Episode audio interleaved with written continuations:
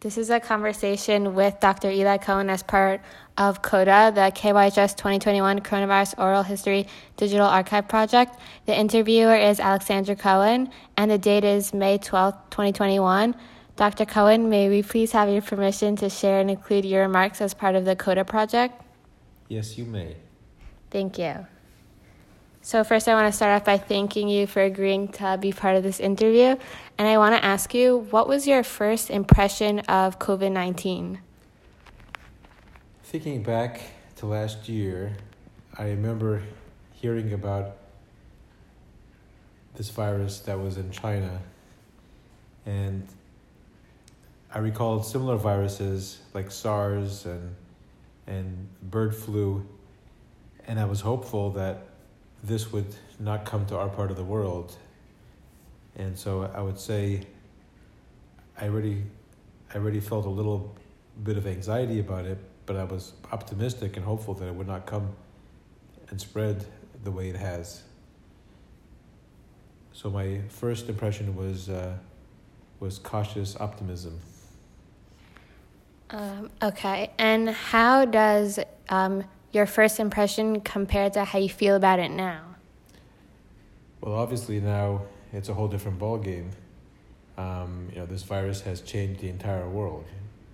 Um, it was definitely not a local event or you know a local geographic event, and the whole world has been impacted. I don't think there's one person alive who uh, who has not been affected by by this virus. Mm-hmm. Um, so, Dr. Cohen, being a doctor, how has COVID 19 affected your life in the office when it first started? And is that any different now? Um, when the virus first started, I would say there was a lot of questions, a lot of hype, and a lot of uh, panic. And so we, we decided to shut the office down because there was so much that we didn't know about the virus and its transmission and its risk, um, especially to patients um, that we see a lot of who are elderly. So I made a decision to shut my office down completely, um, and we only did some virtual visits. Um, so it was definitely a you know a, a stressful time. Um, paying people salaries and overhead, but really not seeing any patients. Um, and then as time went on and we start to feel more comfortable with protocols and we had better safety equipment, you know, we had a, we had a very small supply of, of masks and, and uh, antiseptic wipes. And as time went on and we were able to get more of those supplies, um, we felt more comfortable for both the patients and the staff. And we also established protocols, including um, patients either waiting in their cars or waiting in separate rooms, but but the idea of multiple people waiting in a waiting room, that idea had to had to stop, um, and so the goal was to keep patients um, basically uh, never to interact or never to cross each other's path uh, while being in the office, and obviously um, wearing masks uh, was was a difficult adjustment and especially when you have to really visualize um, patients very well, and many times the masks will fog up or um, or you know the glasses or goggles will fog up, and so that posed a challenge initially to try and find a way to protect our eyes and protect our our you know mucous membranes, um, and still have good visibility. Mm-hmm. And you mentioned that you had um, virtual visits at home. How hard was it to transition from being in the office to visiting people from a device? Well, I mean, f- physically, it was easy to be able to, you know, step out of step out of the bedroom and sit on the, on the sofa and, and do virtual visits. Um, so so that part was kind of nice. Not to have to drive into the office and. Uh, at that time, patients were very happy to see anyone virtually, so so people were very happy. Um, but but in my field, which is very visual, the um, clarity and the definition of the images was really not sufficient um, to to make good diagnoses on a lot of conditions. And so I found, for my purposes, that technology was frustrating, um, but but nice to be able to communicate with patients. Uh, but so, but at, at, that point in time, it was really insufficient to uh, to do a good uh, you know a good thorough job. Mm-hmm. And so, how has COVID 19 affected you and your family life at home? Well, that, that also has changed drastically. Um, you know, socially, uh, and the way weekends were spent, the way nights were spent, really, we went from having a lot of company and a lot of people over to just having the family at home and really not allowing anyone into our house, you know, who was not um, someone we deemed to be very, very safe. Um, so it was a complete change. You know, weekends instead of having company and or going places, I, I don't, I don't think I've been in someone else's house, or or, or you know, very very rarely um, since COVID. So um, socially, it's been a, a big challenge. Um, not seeing people in the synagogue every weekend uh, people I got used to talking to and you know asking people for advice. Um, so those things have changed dramatically. Uh, I would say that was a, a, a very large change. Mm-hmm. And can you explain how you felt during the lockdown and what its effects were on you? So I think the lockdown for everyone was kind of stressful. To be to be at home and be worried about your profession and worried about your office and worried about uh, you know the finances and and you know what was going to survive, what was going to what was going to go bankrupt, what what wasn't. So I think that part was stressful. Also, I don't think anyone knew what would be the duration of, of this lockdown. Was it going to be a few months? Was it going to be a few years? I would say that that part was stressful and, and frightening. Um, but I was hopeful that it would it would you know come back you know pretty pretty rapidly, um, and, and I think you know for, for the most part it did. I, I would say I, I was worried about the food supply and worried you know people have enough food on their table. Um, so those were also concerns during the pandemic. Mm-hmm, definitely.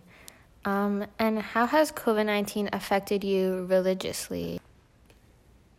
So, really, for the first time in many years, the ability to go to synagogue was, was limited, and I felt the risk was, was too great.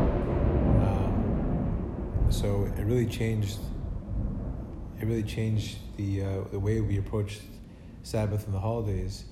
Um, instead of being more festive and more social, it was really kind of a, a quieter more family time, which in some way was negative, in some way was positive. It was nice to uh, spend time with the family, and um, instead of instead of the family members and you know and kids running to go see their friends, um, everyone was kind of stuck at home, and I think it created a certain cohesive family environment. Um, and also, I wasn't working so hard, so I had I had a lot of free time to uh, to spend spend with my family, and so I so I think while there were negatives, um, feeling a little bit isolated and feeling, and you know feeling a little nervous about about when we would be social again. But I think there were positives in that people really got to spend time with their families and and you know got to really know their families better. Mm-hmm. For sure. Um, so, have you ever contracted COVID 19? And if so, can you explain your experience with it and how it affected you? Yes, I think early on in the pandemic, I did. I did feel like I had COVID. Um, I started feeling lousy and having a cough. Um, never, never felt very sick, but it definitely felt like I something was going on. Um, and that during that time, also I was home, so I, I um, I was not going to the office and not interacting with anyone, and I basically quarantined myself in in a room. Um, I wore a mask in in the rest of the house because I was scared to infect anyone else just in case. Testing was not so easy or not so accurate back then, so I wasn't. I did not get tested, um, but I felt I had enough symptoms that I did have um, COVID, and never severe enough to consider going to the hospital. Or, uh, but and I did test um, a few a few months later. I did test positive for antibodies, so um, to confirm that that's that's what I had. Mm-hmm. And did your um, contracting of COVID 19 affect your view on the pandemic moving forward? And can you please explain? Um, not really. I, I, it just made me realize that I, I believe I'm very careful and practice good hygiene. So I, I realized that it was very easy to contract. Uh, I'm not really sure where I where I caught it from. Um, so I realized that it was very trans- transmissible. Um, but I think with this virus, you can't make generalities because everyone has a different experience with it. Some people get not sick at all, some people get mildly sick, some people get severely sick. So I, I don't think you can take your individual experience and extrapolate it to a, you know, to a, to a larger population. Mm-hmm. And how do you feel about the government's handling of um, the COVID 19 pandemic? And has your opinion on this change since last year? I think the government's handling it was mixed. Um, I certainly think it was a an amazing accomplishment, uh, the way they had funded and and uh, developed these vaccinations, and the government. Uh, I think it was called warp speed. So to have a vaccine so quickly that's effective and seems to be safe is an amazing accomplishment by, by the government. I, I give them a lot of credit. Um, I, I think I think it was a difficult time. Um, I think large shutdowns, while maybe necessary, maybe were overly uh, were overly enacted. Um, I, I think it was disappointing because I do believe that masks are a very important tool of preventing spread, and and I think the government should have taken the lead in promoting a, a strict mask policy, um, you know, across the country, make it a uniform and strict mask policy, and, and set an example for people who, who felt that, um, you know, it was it was an overreach or it was unnecessary or it was a, a, a scam by the government.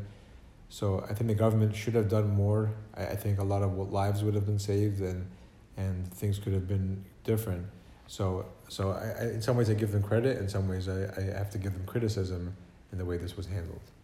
Mm-hmm. And you mentioned your appreciation towards the government for the vaccine. Um, I want to ask you, what are your expectations for the vaccine, and has it changed life in the office or at home in any way? Um, so, I, I believe the vaccine will be effective. It seems to be quite effective. I, I don't think it's it's a panacea. I don't think it's hundred percent. So I think people still have to be careful and practice, um, you know, safe uh, standards and some distancing. I think people can be a little more uh, open, a little bit less cautious. Um, but I don't think they should drop all the all their precautions.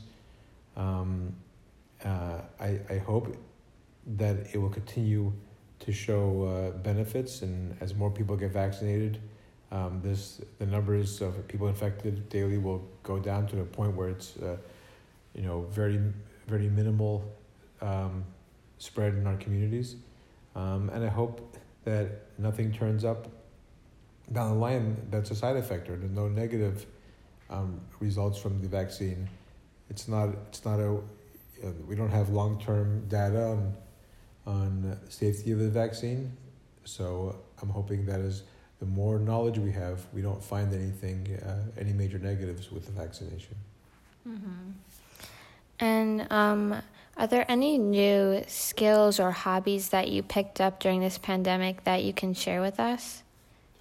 Um, skills, I would say no. Um, I, have become better at cornhole because we bought a, a cornhole uh, set and played a lot during the during the pandemic. So I, have become a pretty good player at that.